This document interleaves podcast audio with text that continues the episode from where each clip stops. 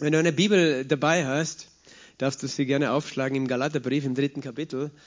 Für die, die eben das nicht wissen, am Mittwochabend ist auch äh, so ein bisschen leer Gottesdienst. Das heißt, momentan befinden wir uns im Galaterbrief. Wir reden über den Galaterbrief so Abschnitt für Abschnitt.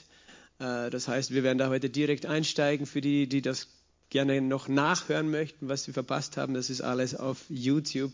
Wir nehmen diese Gottesdienste alle auf, sodass man das auch nachträglich noch hören kann. Und ich steige gleich direkt ein im Galater Kapitel 3 ab Vers 15 lese ich bis Vers 29.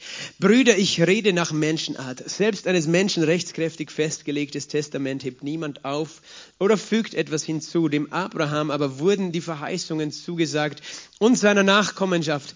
Er spricht nicht um seinen Nachkommen wie bei vielen, sondern wie bei einem und deinem Nachkommen und der ist Christus. Dies aber sage ich, einen vorher von Gott bestätigten Bund macht das 430 Jahre später entstandene Gesetz nicht ungültig, sodass die Verheißung unwirksam geworden wäre. Denn wenn das Erbe aus dem Gesetz kommt, so kommt es nicht mehr aus der Verheißung. Dem Abraham aber hat Gott es durch Verheißung geschenkt. Was soll nun das Gesetz? Es wurde der Übertretungen wegen hinzugefügt, bis der Nachkomme käme, dem die Verheißung galt, angeordnet durch Engel in der Hand eines Mittlers. Ein Mittler aber ist nicht Mittler von einem, Gott aber ist nur einer. In dem, in, ist denn das Gesetz gegen die Verheißungen Gottes? Das ist ausgeschlossen. Denn wenn ein Gesetz gegeben worden wäre, das lebendig machen könnte, dann wäre wirklich die Gerechtigkeit ausgesetzt. Aber die Schrift hat alles unter die Sünde eingeschlossen, damit die Verheißung aus Glauben an Jesus Christus den Glaubenden gegeben werde. Bevor aber der Glaube kam, wurden wir unter Gesetz verwahrt, eingeschlossen auf den Glauben hin, der geoffenbart werden sollte. Also ist das Gesetz unser Zuchtmeister auf Christus hingeworden damit wir aus Glauben gerechtfertigt würden. Nachdem aber der Glaube gekommen ist, sind wir nicht mehr unter einem Zuchtmeister, denn ihr alle seid Söhne Gottes durch den Glauben in Christus Jesus.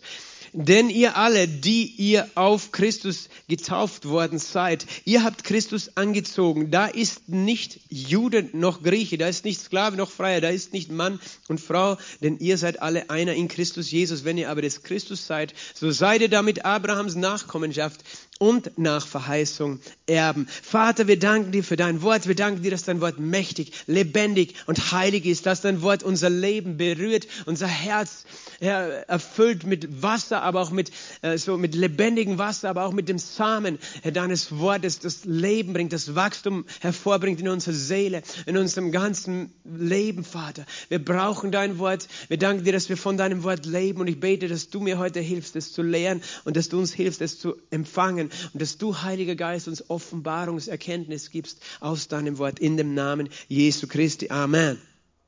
Amen. Ihr habt jetzt alles verstanden von dem Text, oder? Was ich gelesen habe. Wir, wir, schauen uns das noch in Ruhe an, aber ich weiß, das sind in der Elberfelder Übersetzung überhaupt noch mal ein bisschen schwieriger zu verstehen. Ähm, ja, wir steigen ein. Es geht um dieses Thema im Galaterbrief eben, muss der Christ unter dem Gesetz leben oder muss er eben in den Bund des Gesetzes eintreten, um wirklich errettet sein zu können oder reicht der Glaube an Jesus aus? Weil es geht eben um das Thema Beschneidung, Beschneidung als äh, der Eintritt in den Bund des äh, Gesetzes.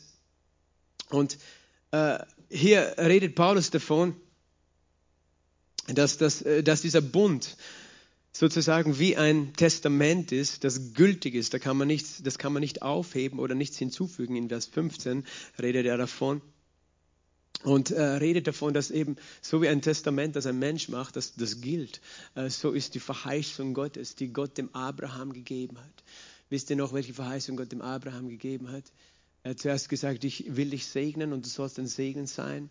Und in deinem Samen, in deinem Nachkommen werden sich segnen alle Nationen der Erde.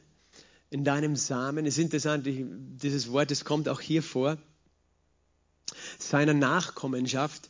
Wenn du eine Elberfelder Bibel hast, dann hast du eine Fußnote, da steht dann eigentlich für das Wort Nachkommenschaft das Wort Same. Und das ist in Einzahl. Das heißt nicht viele Nachkommen, sondern der Nachkomme, der Same Abrahams ist immer gemeint.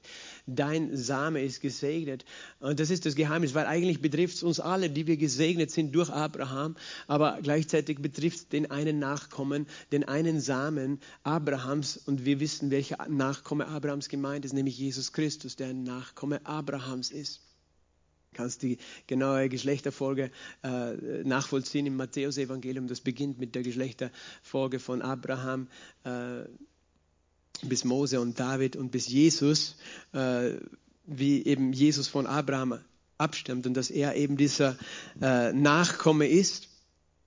Und es geht eben darum, dass dieser Nachkomme hatte eben diese Verheißung. In deinem Samen sollen sich segnen alle Geschlechter der Erde sollen sich glücklich preisen. Und was genau in diesem Segen beinhaltet ist, war damals trotzdem noch ein bisschen ein Geheimnis. Wir wissen, was dieser Segen wirklich bedeutet. Dieser Segen ist die neue Geburt, das ewige Leben, die Erfüllung mit dem Heiligen Geist. Es ist nicht nur der natürliche Segen, den Abraham ja auch hatte. Er war wirklich gesegnet. Er war reich an Silber, Gold. Er war gesund, lebte lange. Er war geschützt von Gott. Äh, er hatte Gunst bei Gott. Das alles war auch ein Teil dieses Segens. Aber der größte Teil dieses Segens ist eben diese neue Geburt, das ewige Leben, die Vergebung der Sünden und die Erfüllung mit dem Heiligen Geist. Äh, und eben das steht im Vers 16, dem Abraham wurden die Verheißungen zugesagt und seiner Nachkommenschaft und eben wörtlich und seinem Samen. Er spricht nicht um seinen Nachkommen wie bei vielen, sondern wie bei einem. Also Paulus erklärt das auch hier. Äh, und deinem Nachkommen oder deinem Samen und der ist Christus. Das heißt, der Same Abrahams ist Christus. Das ist interessant. Jesus hat einmal gesagt, ehe Abraham war, bin ich. Ehe Abraham war, bin ich. Und die, die Pharisäer und die Juden haben es nicht verstanden, was er meint. Wie kannst du sagen, du, äh, du hast Abraham gesagt und ehe Abraham war, bin ich, weil Jesus Gott ist und als Gott sozusagen äh, war er schon immer da und zugleich ist er der Nachkomme Abrahams.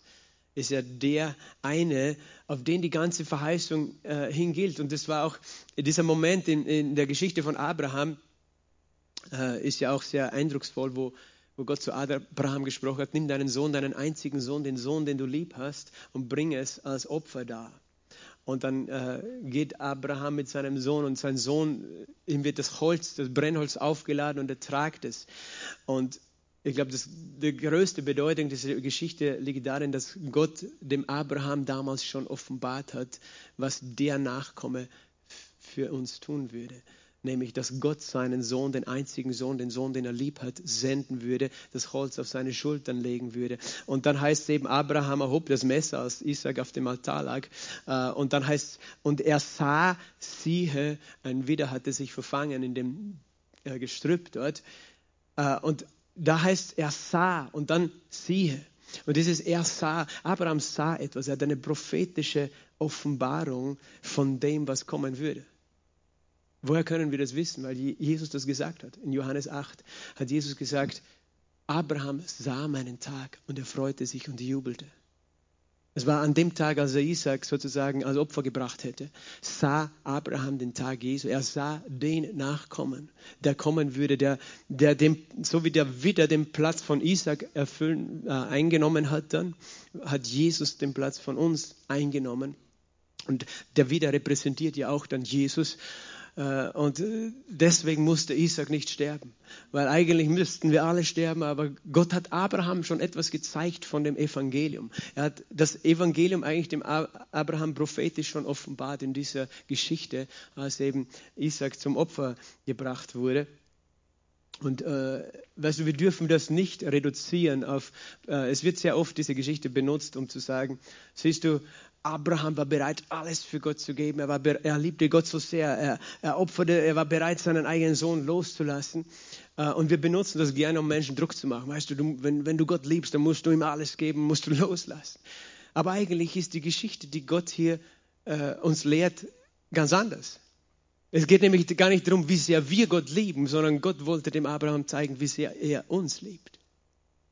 Er wollte zeigen, weißt du, so sehr liebst du den Isaac und genau das werde ich für euch tun. Ich liebe euch so sehr, dass ich meinen eigenen Sohn, meinen einzigen Sohn geben werde.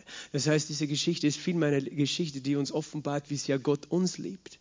Und natürlich, wenn wir das verstehen, sind wir bereit, auch Dinge loszulassen und hinzugeben.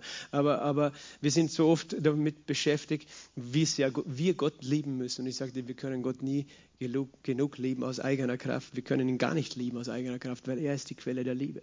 Und lieben kannst du nur, weil Gott dich zuerst geliebt hat. Das hat Johannes geschrieben. Wir lieben, weil er uns zuerst geliebt hat. Aber manchmal machen wir genau das Umgekehrte. Wir sagen, du musst lieben, damit Gott dich liebt. Und das, weißt du, das ist Gesetz. Aber Abraham lebte eigentlich schon unter der Gnade, bevor das Gesetz kam. Weil er liebte Gott, weil Gott ihn zuerst geliebt hat. Und das müssen wir verstehen. Äh, Menschen sagen, was ist das größte Gebot? Christen sagen das gerne. Was ist das größte Gebot? Du sollst lieben, ja. Aber, aber sie, sie, sie lesen nicht genau die Bibel, weil es steht geschrieben, was ist das größte Gebot im Gesetz? Das war die Frage des Pharisäers. Was ist, die größte, was ist das größte Gebot im Gesetz? Und Jesus sagt eben, du sollst den Herrn, deinen Gott lieben mit ganzem Herzen, deiner ganzen Seele, deiner ganzen Kraft und all deinen Gedanken und deinen Nächsten wie dich selbst. Das ist das größte Gebot im Gesetz. Du sollst Gott lieben. Meine Frage an, an euch, wer von uns hat dieses Gebot erfüllt? Wer kann sagen, ich habe das Gebot erfüllt? Jesus kann das sagen, aber niemand von uns. Das heißt, es ist, das ist das Gesetz. Du musst Gott lieben, damit er dich liebt. Aber der neue Bund ist, wir lieben ihn, weil er uns zuerst geliebt hat. Das hat Jesus gesagt, das neue Gebot. Er hat gesagt, ich gebe euch ein neues Gebot. Wie geht das neue Gebot? Liebt einander, wie ich euch geliebt habe. Das heißt, damit du das neue Gebot halten kannst, musst du zuerst wissen, wie er uns geliebt hat. Sonst kannst du es gar nicht halten. Wie, wie, sollst du das neue Gebot halten, wenn du nicht weißt, wie er dich geliebt hat? Das heißt, unser Fokus ist nicht, wie sehr wir Gott lieben, sondern wie sehr er uns geliebt hat. Das ist ein neuer Bund. Und Abraham lebt eigentlich schon in dieser Perspektive, weil er verstand wird, äh, bei diesem Weg, äh, wie sehr Gott ihn liebte dass er bereit sein würde. Darum hat er gejubelt. Jesus hat das ganz klar gesagt. Ich kann dir jetzt nicht die Versnummer sagen, aber irgendwo bei Vers 50 herum, 8, Johannes 8, 50 herum. Abraham sah meinen Tag und jubelte. Halleluja. Abraham hat das gesehen. Und das heißt, Abraham hat eine prophetische Vision auf den Nachkommen, der eine Nachkomme, dem diese Verheißung gilt. Und dann hat Gott gesagt, eben äh, weil du mir deinen Sohn nicht vorenthalten hast, äh, darum eben will ich deinen Nachkommen segnen. Und er redet eigentlich nicht von Isaac, sondern von Jesus. Natürlich war Isaac auch gesegnet. Aber eigentlich ist es eine doppelte Verheißung für, für Isaac auch, aber für Jesus. Deinen Samen werde ich segnen und dein Nachkomme steht dort, im, ich glaube 1. Mose 22, dein Same wird das Tor seiner Feinde in Besitz nehmen. Das heißt, er wird den Teufel besiegen unter seine Füße und der, der die Macht des Todes hat, das ist der Teufel. Das heißt, er wird den Tod besiegen, er wird auferstehen. Dein Nachkomme, dein Same wird äh, die, den Tod besiegen, er wird auferstehen aus den Toten. Das war die Verheißung letztlich, die Abraham hatte, die, wo schon ein bisschen klarer war, was ist für eine Verheißung gemeint, was für ein Segen. Es ist die Auferstehung aus den Toten, die Auferstehung seines Samens aus dem Toten, seines Nachkommen. Und der ist Jesus Christus. Und um diese Verheißung geht es im Kontext. Es geht letztlich um die Auferstehung. Äh, und die Auferstehung aus dem Toten bedingt was? Bedingt Gerechtigkeit. Wir werden das gleich sehen in diesem Text noch.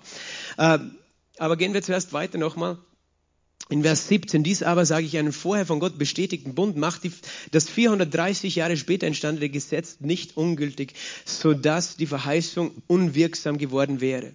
Denn wenn das Erbe aus dem Gesetz kommt, so kommt es nicht mehr aus der Verheißung. Dem Abraham aber wurde, es, äh, hat Gott es durch die Verheißung geschenkt. Das heißt, äh, Paulus erklärt hier nochmal, okay, Gott hatte damals dem Abraham etwas versprochen und er hat keine Bedingung dafür gestellt Er hat nicht gesagt, Abraham, du musst erst das und das und das und das und das alles tun. Und wenn du das alles getan hast, dann werde ich. Sondern es war eine Verheißung, eine Zusage, die aus Gnade gekommen war. Aus Gnade, bedingungslos. Gott hat, keine, hat gesagt, ich will dich segnen und du sollst ein Segen sein. Und das war eine, eine Zusage, die einfach aus der Güte Gottes entsprungen ist und nicht aus dem Verdienst Abrahams. Abraham hat sie durch Glauben allein empfangen, nicht durch Werke, nicht durch Gesetz. Das heißt, es war eine Verheißung. Und äh, später eben wissen wir, hat Gott dem Mose das Gesetz gegeben. Und das Gesetz sagt, okay, wenn du das und das tust, wenn du es hältst, wirst, wird Gott dich segnen, wenn du es brichst, wird der Fluch dich treffen. Kannst du nachlesen in 5. Mose 28. Da siehst du einen Unterschied äh, eben im Bund Abrahams und in dem Bund des Gesetzes, der später gefolgt ist. Und eben der, der Kontext dieses Briefes ist, dass, dass die Gnade größer ist als das Gesetz. Dass, dass die Gnade mehr Kraft hat. Und, und selbst eben schon in dem Kontext der abrahamitische Bund mit Gott, der eigentlich ein Bund war aus Gnade, und Gott hat ihm ja auch dieses Zeichen des Bundes gegeben, nämlich die Beschneidung. Er hat dem Abraham in 1. Mose 17 eben gesagt, du sollst deinen Sohn, deinen Nachkommen, alle äh, männlichen äh, in deinem Volksstamm beschnitten sein, als Zeichen des Bundes. Aber das war sozusagen ein Zeichen des Bundes, den Gott dem Abraham schon gegeben hatte zu dem Zeitpunkt. Der Bund wurde geschlossen in 1. Mose 15. Und Damals war, glaube ich, Abraham 86 Jahre und erst 13 Jahre später hat er ihm das Zeichen der Beschneidung gegeben. Und dieses Zeichen des Beschneidung, der Beschneidung war eigentlich zuerst das Zeichen des abrahamitischen Bundes und das, das ist dann mit hineingekommen in den, in den Bund, den Gott dem Mose gegeben hat. Und es gibt eine Geschichte, wo, wo das äh, wo Jesus das sozusagen eigentlich zeigt. Und das ist die Geschichte, wo Jesus einen Mann am Sabbat geheilt hat und die Pharisäer haben ihn dann angeklagt dafür, dass er, na, eine, äh, äh, ja genau, das war der, der Gelähmte, glaube ich, im Pool Bethesda und die Pharisäer haben ihn angeklagt dafür, dass er den geheilt hat und mit dem haben sie ihn sozusagen bedrängt, weil sie gesagt haben, du hast den Sabbat gebrochen und im Johannes 7 sagt Jesus, Vers 21, und nimmt Bezug auf diese Situation. Johannes 7, Vers 21, Jesus antwortete und sprach zu ihnen, ein Werk habe ich getan und ihr alle verwundert euch deswegen. Mose gab euch die Beschneidung, nicht, dass sie von Mose sei, sondern von den Vätern. Und am Sabbat beschneidet ihr einen Menschen. Wenn ein Mensch die Beschneidung am Sabbat empfängt, damit das Gesetz Mose nicht aufgehoben wird, wieso zürnt ihr mir, dass ich einen ganzen Menschen gesund gemacht habe am Sabbat? Richtet nicht nach dem Schein, sondern richtet das gerechte Gericht. Das ist ein Geheimnis in dieser Geschichte. Das Geheimnis ist folgendes. Äh, Beschneidung ist eigentlich etwas, was man Arbeit nennt und was man normal nicht am Sabbat tun dürfte, weil im mosaischen Gesetz heißt, du sollst den Sabbat halten und wenn du ihn brichst eben, dann sollst du sogar gesteinigt werden. Das war die Regel. Aber es gab eine Ausnahme, den Sabbat zu brechen, denn diese Ausnahme anerkannten sogar die Pharisäer, nämlich die, dass ein Kind musste am achten Tag beschnitten werden. Und wenn dieser achte Tag zufällig ein Sabbat war, dann konnte das trotzdem am Sabbat geschehen. Und, und das, weil, weil das ja letztlich auch enthalten war in dem Bund des Gesetzes, dass ein Kind beschnitten werden soll. Das heißt, da war ja eigentlich ein Dilemma. Eigentlich sollst du den Sabbat halten, um das Gesetz zu halten, aber zugleich sollst du das, die Beschneidung äh, einhalten am achten Tag. Und sage ich mal, wenn jetzt beides zusammenfällt, was hat dann mehr Gewicht, das Sabbat oder die Beschneidung? Die Beschneidung hatte mehr Bedeutung als der Sabbat. Was die Botschaft darin war, ist der Bund, der, den Gott dem Abraham schon gegeben hat, war größer als der Bund mit Mose. Verstehst du? Der Bund, die, die, das Gebot der Beschneidung, das ein ein, ein, ein, ein Bündniszeichen des alten Bund, äh, des abrahamitischen Bundes, der ein Bund der Gnade aufgrund der Verheißung war, war wichtiger oder größer äh, wie beim Kartenspielen. Welche Karte schlägt die andere? Na, das war wichtiger als der Bund des Gesetzes. Und deswegen durften sie sozusagen am Sabbat beschneiden. Und Jesus hat hier eigentlich klar gemacht, und warum ärgert ihr euch dann, wenn ich am Sabbat einen Menschen heile? Und er verkündet damit eigentlich, Heilung ist ein Teil des neuen Bundes, des Bundes der Gnade, der größer ist als der Bund des Gesetzes. Das heißt, äh, der Punkt ist der, dass der Bund des Gesetzes sozusagen äh, mit Mose, der ist nicht schlecht, aber der Bund der Gnade, der eigentlich schon im abrahamitischen Bund prophetisch vorgezeigt wurde, übertrifft den alten Bund. Und wenn er ihn übertrifft, dann können wir nicht zurückgehen zum alten Bund, weil der neue Bund größer ist als der alte Bund. Der, neue Bund übertrifft den alten Bund. Das ist die Botschaft hier.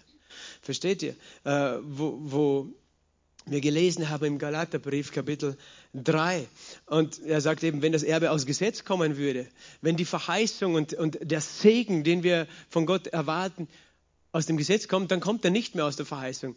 Und was Paulus hier noch einmal an dieser Stelle sagt, ist, es gibt nur entweder oder, entweder oder. Entweder kommt der Segen und die Verheißung durch Gnade, durch die Verheißung. Die Verheißung ist eine Gnade, dass Gott sagt, ich liebe dich, ich will dich segnen, ist eine Gnade. Oder durch Gesetz, durch das, was du tust. Aber es gibt nichts dazwischen. Es gibt nicht, du kannst nicht zum Bund der Gnade, dem Bund des Gesetzes dazufügen. Es gibt nur entweder oder. Es gibt nicht beides zusammengemischt. Verstehst du das? Und, und dann stellt sich eben dann die Frage, Vers 19, was soll nun das Gesetz? Es wurde der Übertretungen wegen hinzugefügt, bis der Nachkomme käme dem die Verheißung galt, angeordnet durch Engel in der Hand eines Mittlers. Ein Mittler, aber ist nicht Mittler von einem Gott, aber ist nur einer. Das heißt, Paulus erklärt ja, okay, Gott hat trotzdem das Gesetz gegeben. Warum hat er das Gesetz gegeben? Bis der Nachkomme käme, bis Jesus käme. Aber nur bis dahin und nicht länger, sondern bis dahin. Und warum das jetzt auch äh, notwendig war, ich werde später darauf zurückkommen im Vers 24 werde ich das nochmal erklären, warum Gott dann letztlich das Gesetz äh, dazu gefügt hat, zu dem abrahamitischen Bund, den es ja schon gegeben hat. Aber Vers 21, dann stellt er eine weitere Frage, ist denn das Gesetz gegen die Verheißungen Gottes? Äh, das heißt, ist da ein, ein, ein, Konkurrenzkampf zwischen dem Gesetz und den Verheißungen, dem, der Gnade? Die Verheißung spricht eigentlich von der Gnade. Und er sagt, das ist ausgeschlossen.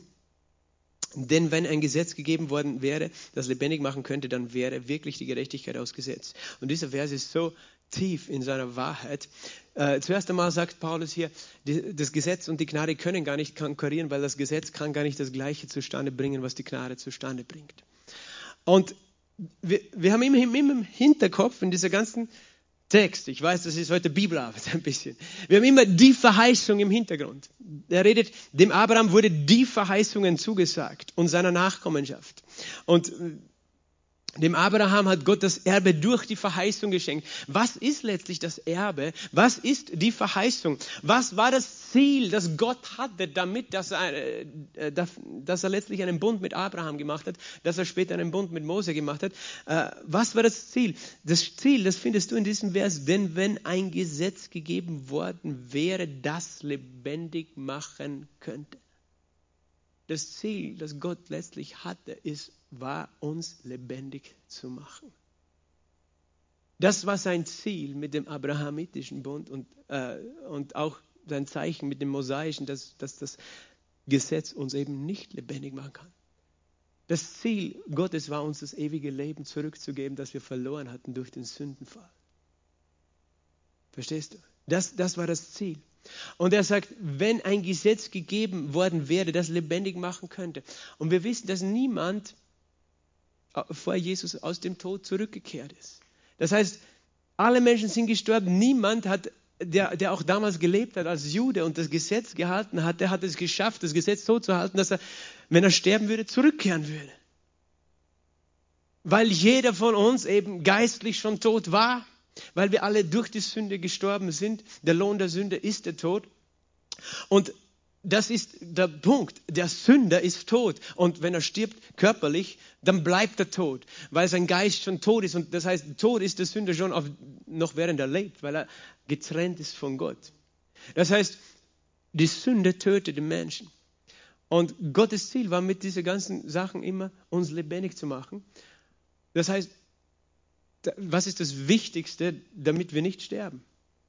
Dass wir keine Sünder mehr sind. So einfach. Wenn wir keine Sünder mehr sind, werden wir nicht mehr sterben. Solange wir Sünder sind, von unserem Wesen her, werden wir sterben. Solange wir schuldig vor Gott sind, verdienen wir den Tod. Das heißt, das, was wir brauchen, damit wir leben, ist Vergebung der Sünden. Und nicht nur das, hier heißt Gerechtigkeit. Denn wenn ein, äh, dann wäre wirklich Gerechtigkeit aus dem Gesetz. Wenn ein Gesetz gegeben worden wäre, das lebendig machen könnte, wäre wirklich die Gerechtigkeit aus dem Gesetz. Das heißt, das Ziel dieses Bundes war auch, uns gerecht zu machen. Und das ist mehr als nur äh, als Vergebung der Sünden zu haben. Verstehst du den Unterschied? Vergebung der Sünden bedeutet, du musst nicht mehr die Schuld bezahlen, die du eigentlich schuldig warst an Gott. Aber Vergebung der Sünden allein ändert nichts an deinem Wesenszustand. Wenn du vom Wesen her ein Sünder bist, äh, dann, bist, äh, dann, das ist das, dann ist das das Problem, dass du deswegen allein schon stirbst, unabhängig wie viel du Falsches tust. Du machst eine Sünde, für die Sünde bezahlst du auch sozusagen. Aber das Problem ist, selbst wenn, wenn du nicht mehr bezahlen musst, weil jemand anders bezahlt, solange du von deiner Natur her ein Sünder bist, kannst du nicht ewiges Leben haben kannst. Und das erkennt man woran? Das erkennt man daran, dass kein Mensch aus den Toten auferstanden ist. Egal wie gut er war. Äh, du, äh, du erkennst es daran, dass jeder vom Wesen her Sünder war. Das heißt, Gerechtigkeit ist mehr als noch, also mehr. Es ist genauso wichtig wie die Vergebung. Die Vergebung heißt, du musst nicht mehr bezahlen. Aber Gerechtigkeit bedeutet, Gott gibt dir die Natur der Gerechtigkeit. Und der Beweis, äh, dieser, das, der Beweis dafür, dass jemand tatsächlich gerecht geworden ist, ist der, äh, den Beweis finden wir dann, wenn dieser Mensch nach dem Tod wieder lebt. Und Jesus hat diesen Beweis erbracht dass er gerecht war vor Gott. Halleluja. Er ist unserer Sünde wegen äh, gestorben und unserer Gerechtigkeit wegen auferweckt. Äh, du kannst es auch hier sehen im, im, im zweiten, nein, im ersten Petrusbrief. 1. Petrus 3,18, denn es hat auch Christus einmal für Sünden gelitten, der Gerechte für die Ungerechten, damit er uns zu Gott führe, zwar getötet nach dem Fleisch, aber lebendig gemacht nach dem Geist getötet nach dem Fleisch, lebendig gemacht nach dem Geist. Und dann noch Römerbrief, Kapitel 4, Vers 23, glaube ich. Äh, Vers 25. Jesus, der unseren Übertretungen wegen dahingegeben und unserer Rechtfertigung wegen auferweckt worden ist. Die Tatsache der Auferstehung von Jesus ist der Beweis der Gerechtigkeit, der Rechtfertigung. Weil man kann es so verstehen, der Tod ist wie ein Gefängnis und äh, jeder Mensch, der stirbt in seiner Sünde, der kommt ins Gefängnis und bleibt im Gefängnis. So, wie lange bleibt ein Mensch auf dieser Erde im Gefängnis als Verbrecher? Solange bis die Strafe bezahlt ist. Wenn er fünf Jahre bekommt, bleibt er fünf Jahre im Gefängnis. In dem Moment, wo die Strafe, die fünf Jahre abgesessen sind, gehen die Türen auf und er darf rausgehen. Das beweist, dass er jetzt nicht mehr schuldig ist, weil er die Strafe schon bezahlt hat. Und dann ist er eigentlich gerechtfertigt. Und das heißt, die Auferstehung beweist die Rechtfertigung, dass Jesus die Schuld nicht nur bezahlt hat, sondern dass er sie ausreichend bezahlt hat, sodass er gerecht wieder rausgekommen ist, weil er selbst gerecht war und weil er den vollen Preis bezahlt hat. Und er hat das ja alles nicht gemacht, weil er Sünder war, sondern weil er meinen Platz genommen hat. Und das heißt, diese ganze, diese ganze Thematik um, wie wird ein Mensch gerettet und wie wird ein Mensch äh, gerechtfertigt, hier, äh, beleuchtet Paulus es eben von dieser Perspektive. Durch das Gesetz hat es noch kein Mensch geschafft, aus dem Tod aufzustehen. Wenn es ein Gesetz gäbe, das lebendig machen könnte, dann wäre Gerechtigkeit aus dem Gesetz. Aber was wäre dann? Dann bräuchte Jesus ja gar nicht sterben. Weil dann kannst du eh selber so gut sein, dass du, wenn du dann stirbst, von selber wieder auferstehen wirst, weil du äh, sozusagen Gerechtigkeit erlangt hast. Aber dass das eben nicht geht, sehen wir, weil niemand ist auferstanden aus dem Toten.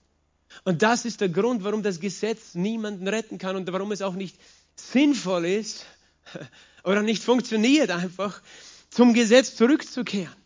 Und zu glauben, ich muss das Gesetz halten, damit ich gerecht werde vor Gott und gesegnet werde von ihm. Weil das Gesetz werde ich nie halten können, so wie Gott es gemeint hat.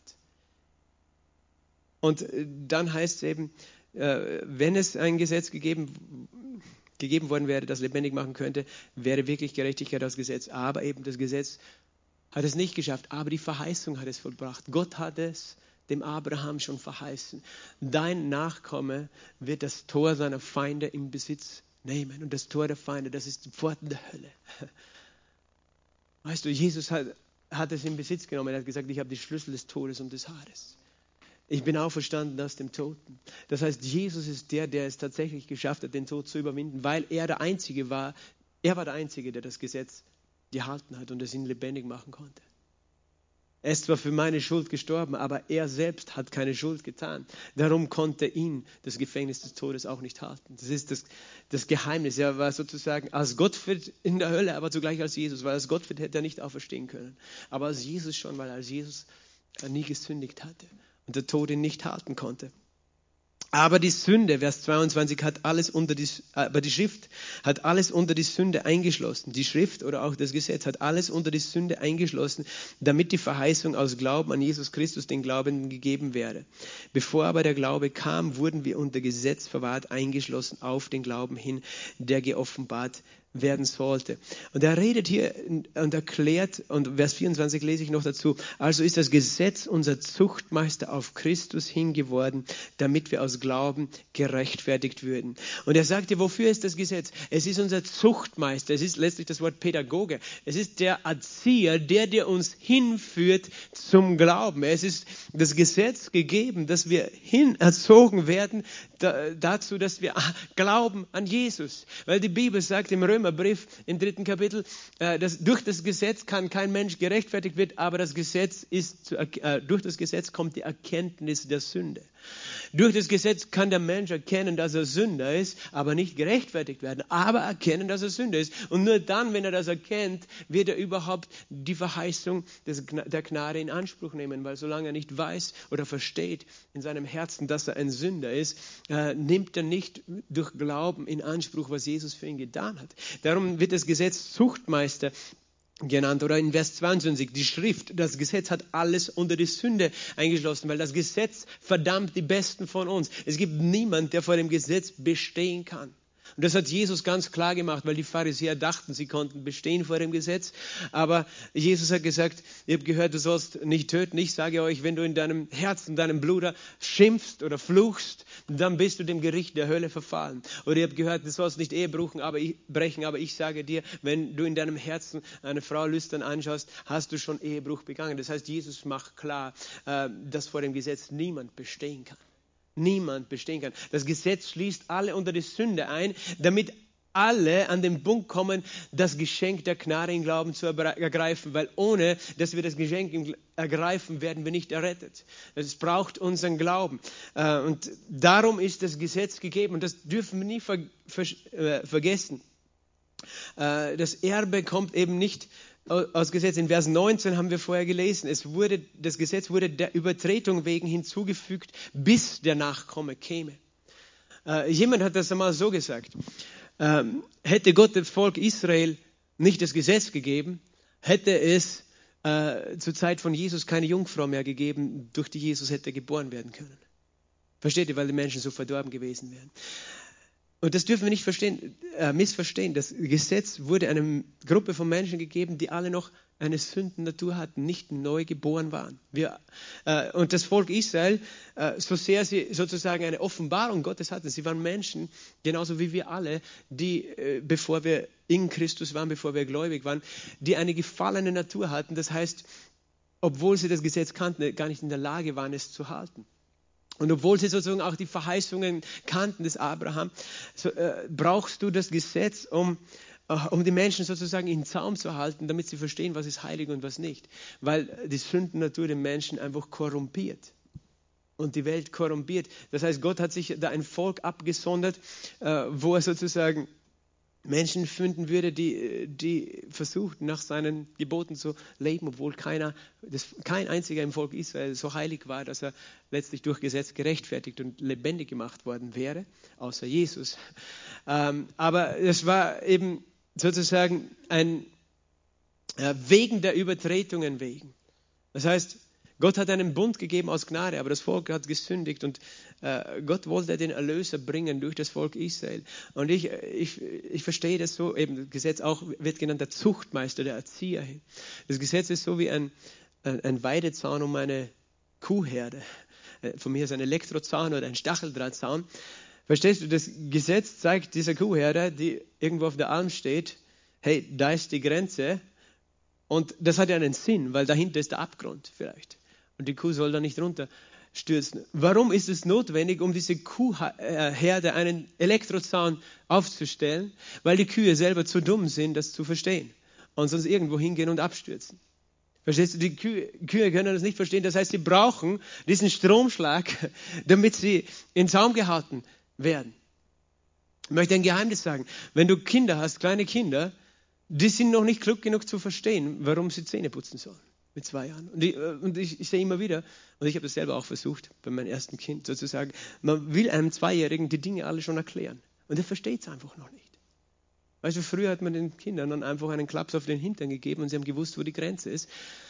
In einem Alter, wo sie noch nicht verstehen konnten, intellektuell, warum soll ich das oder das tun. Und heute glaubt man, die Kinder brauchen keine Grenzen. Aber äh, weißt du, erst wenn das Kind alt genug ist, kann es selber verstehen, warum es die Zähne putzt. Und dann, es, dann brauchst du kein sozusagen äh, anderes Mittel mehr, sondern das Kind kann es verstehen. Und das ist genau das, was mit äh, Gesetz und Gnade ist. Solange wir nicht neu geboren waren und die Gnade kannten, brauchte der Mensch das Gesetz, damit er überhaupt den Zaum gehalten ist. Weil er sonst nur lauter böse Dinge tut. Aber wenn du erwachsen wirst, und das sehen wir dann im Kapitel 4, wenn du geistlich mündig wirst, brauchst du das Gesetz gar nicht mehr, weil du ja sowieso schon verstehst, dass der Lohn der Sünde der Tod ist und dass, wenn du nach dem Fleisch lebst, du sterben wirst. Du brauchst nicht mehr unter Gesetz leben. Und das ist der Punkt auch im Galaterbrief. Du lebst auch nicht mehr unter Gesetz als Christ.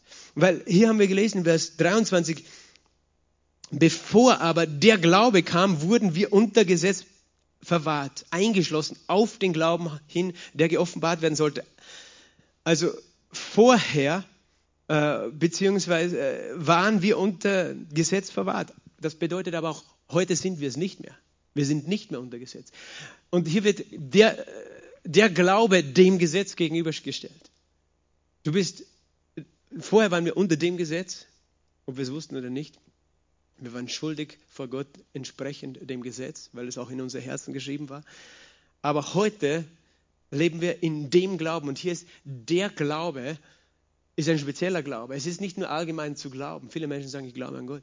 Aber es ist der Glaube in Christus. Es ist der Glaube äh, darin, dass wir durch die Verheißung der Gnade, durch das Werk Jesu Christi, durch die Verheißung, die schon Abraham letztlich bekommen hat, gerechtfertigt würden.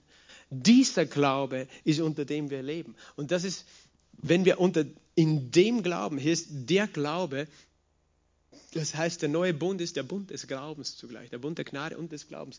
Das ist, wir leben nicht mehr aus Werken, sondern aus Glauben allein.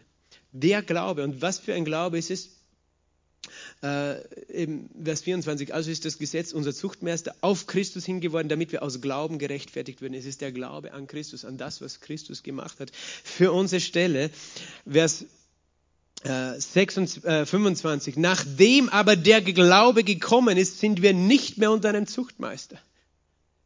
Siehst du das auch? Nachdem der Glaube gekommen ist, ist in deinem Leben der Glaube gekommen. Dann bist du nicht mehr unter einem Zuchtmeister, oder? Sage mal, ich bin nicht mehr unter einem Zuchtmeister. Und jetzt möchte ich fragen, wer ist der Zuchtmeister? Das Gesetz. So, viel, so oft wollen Menschen mit mir diskutieren und sagen, ah, wir sind noch unter Gesetz. Ich sage, nein, liest dir eine Bibel. Das ist nicht die einzige Stelle, es ist eine von vielen Bibelstellen, die uns ganz klar sagt, wir sind nicht mehr unter Gesetz, weil wir leben in dem Glauben. Wir leben in einer anderen Dimension. Das heißt nicht, dass das Gesetz schlecht ist, aber dass der Bund, in dem wir leben, der, der bedeutet, dass Gott sein, sein Gesetz schon in unser Herz geschrieben hat. Und dass es wichtig ist für uns zu glauben und nicht zu versuchen, alles richtig zu machen, sondern zu glauben. Zu glauben. Was für ein Glaube. Schau mal, hier Nachdem der Glaube gekommen ist, sind wir nicht mehr unter einem Zuchtmeister, denn ihr alle seid Söhne Gottes durch den Glauben in Christus Jesus. Vers 27, denn ihr alle, die auf Christus getauft worden seid, ihr habt Christus angezogen. Im Vers 26 mag ich die Elberfelder sehr gerne, weil hier steht, ihr alle seid Söhne Gottes. Spricht Gott auch zu den Mädchen hier. Ihr seid Söhne Gottes weil das ein Ehrentitel ist, ein, ein Sohn zu sein, durch den Glauben in Christus Jesus. Ich habe das nie verstanden. Warum steht da nicht Glauben an Christus?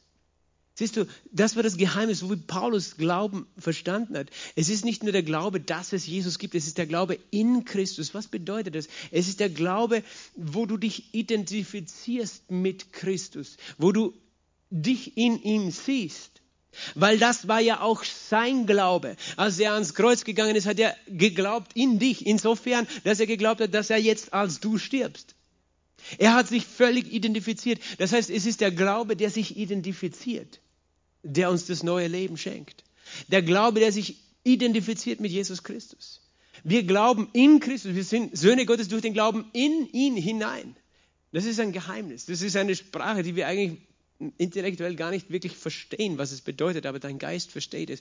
Du glaubst in Christus und er bestätigt das und da gefällt mir die Elberfelder jetzt wieder nicht, aber das glaube ich in der Schlachter oder in der Luther, in der Neuen auch besser übersetzt, nämlich so wie es wörtlich dasteht, nämlich in Vers 27, ihr alle, die ihr auf Christus getauft worden seid, ihr habt Christus angezogen.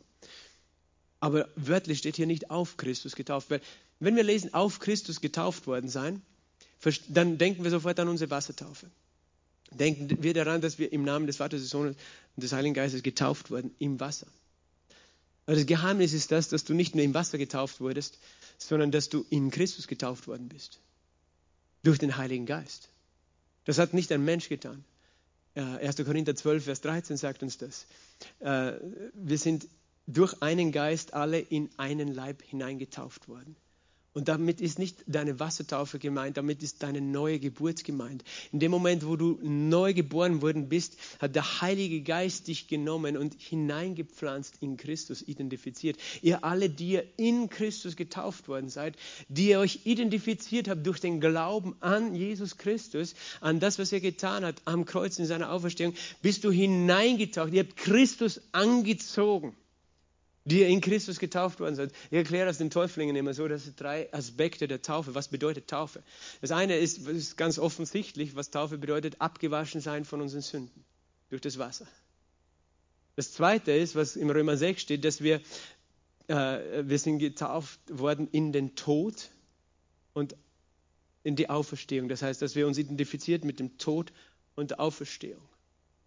Verstehst du, diese, diese drei Bilder. Das eine ist abgewaschen sein, das ist wunderbar, rein zu sein. Das zweite ist, sich identifizieren mit dem Tod und der Auferstehung. Als Christus gestorben ist, bin ich gestorben. Als er auferstanden ist, bin ich auferstanden. Das bedeutet auch die Taufe.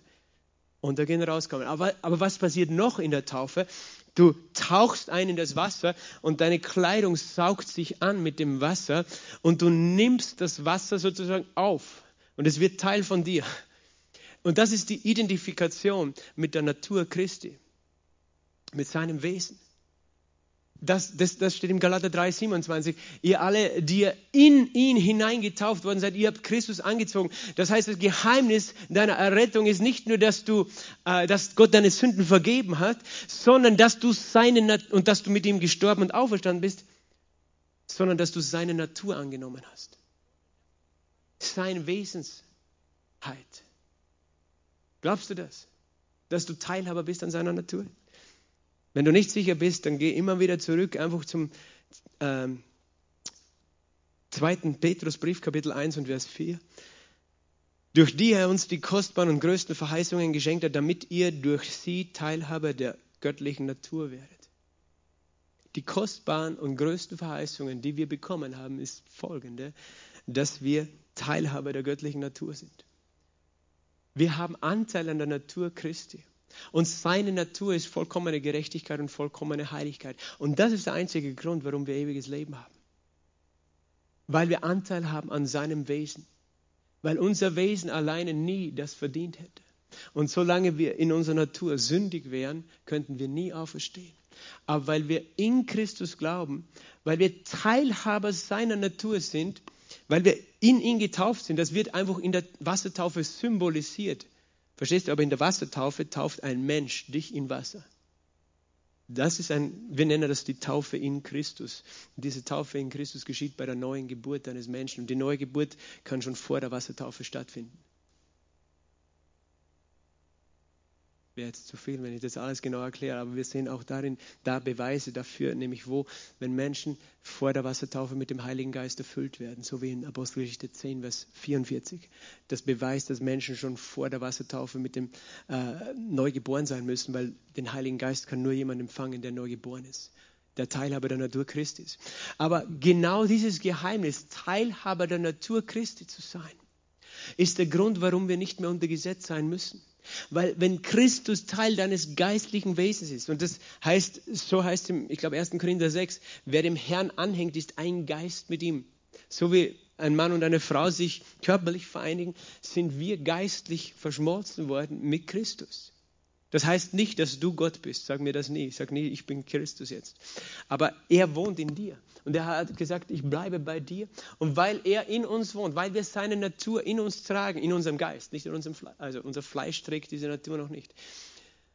Deswegen sind wir lebendig gemacht. Deswegen haben wir Anteil bekommen an der Segnung, an der Verheißung Abrahams. Deswegen äh, ist in unserem Innersten gar nicht mehr der Wunsch und der Drang. Dein Geist hat nie den Wunsch zu sündigen. Dein Geist ist geheiligt. Dein Geist hat Anteil an der Natur Christi und will nur die Liebe Gottes umsetzen, weil in deinem Geist die Liebe Gottes ausgegossen ist. Dein Geist ist hat Anteil an dem Wesen Christi und deswegen brauchst du nicht unter Gesetz kommen. Wenn ich dir das Gesetz jetzt gebe, dann spreche ich zu deinem äußeren Menschen, der nicht das Gesetz halten kann. Dein Fleisch kann es gar nicht halten. Und setze dich unter Druck und du produzierst mit deinem Fleisch deine eigenen Werke und du wirst immer die Werke des Fleisches produzieren, die du aufgelistet findest im Galater 5. Aber wenn ich zu deinem Geist spreche und dir sage, wer du geworden bist, dass du Teilhaber der göttlichen Natur bist, dass Christus in dir ist, dass du Christus angezogen bist, dann ist das größer als das Gesetz. Dann wirst du verstehen, hey, wenn ich lerne, aus meinem Herzen zu leben, auf die Stimme des Heiligen Geistes zu hören, dann werde ich gar nicht mehr sündigen, dann werde ich nicht das Böse tun dann werde ich nicht mehr, dann brauche ich nicht das Gesetz. Und gleichzeitig, ich bin schon gerettet. Ich bin nämlich nicht gerettet, weil ich versuchen muss, alles richtig zu machen, sondern ich bin gerettet, weil ich Anteil bekommen habe an seiner Natur, an seinem Wesen. Und das war, deswegen war Paulus das so klar, weil das Gesetz zu predigen, das, das sozusagen verschleiert und nimmt letztlich weg die Kraft des neuen Bundes. Der neue Bund, die Kraft des neuen Bundes ist diese Identifikation mit Jesus Christus. Und er bringt es dann noch in Vers 28 auf den Punkt. Und äh, da ist nicht Jude noch Grieche, da ist nicht Sklave noch Freier, da ist nicht Mann und Frau, denn ihr alle seid einer in Christus Jesus. Das darf es jetzt nicht falsch verstehen. Gemeint ist jetzt nicht der natürliche Mensch, weil wir wissen, im Natürlichen haben wir alle noch einen Unterschied. Gibt es Mann und Frau, gibt es Jude und Grieche. Aber geistlich gesehen, in Gott sind wir alle eins, in Christus haben wir alle an derselben göttlichen Natur Anteil, unser Geist. Äh, das bezieht sich auf unser geistliches Leben, unsere geistliche Beziehung, unseren Stand vor Gott. Und er sagt, wenn ihr aber des Christus seid, wenn ihr zu Christus gehört, wenn ihr Anteil habt an Jesus Christus, seid ihr Abrahams Nachkommenschaft und nach Verheißung erben. Das heißt, du erbst die Segnungen Abrahams, die Segnungen des ewigen Lebens, der Gerechtigkeit, aber auch die natürlichen Segnungen Abrahams. Weißt du, Gott hat die nicht weggenommen. Manche denken, er hat die alle weggenommen. Abraham war natürlich gesegnet von Gott. Abraham hatte keinen Mangel. Er hatte keine Angst vor seinen Feinden. Er hat mit 300 ähm, und ein paar 318 Soldaten oder Knechten eigentlich äh, fünf Königen nachgejagt. Und er, war einfach äh, er war geschützt, er lebte gesund. All diese Segnungen. Du hast sowieso Anteil daran, weil Christus in dir wohnt. Weil Christus in dir wohnt, bist du ein Nachkomme Abrahams, genauso wie ein Jude im natürlichen Abrahams Nachkomme ist, bist es du, aber im Geistlichen, was noch viel besser ist. Halleluja. Und deswegen brauchen wir nicht zurückgehen zum Gesetz, sondern uns vielmehr damit beschäftigen, was es bedeutet, dass Christus in uns wohnt, dass wir Anteil an ihm haben. Und dass diese Verheißung allein durch den Glauben. Zuletzt, vielleicht noch zum Schluss, was heißt dann Glauben in Christus? Wie kann ich glauben in ihn? Wie kann ich mich identifizieren? Der Glaube bedeutet überzeugt sein von Dingen, die ich nicht sehe. Keiner von uns kann diese Natur in sich selber sehen. Ich kann nicht sehen, dass Christus in mir ist. Ich kann es nur glauben. Ich kann äh, glauben, wie kann ich es dann glauben?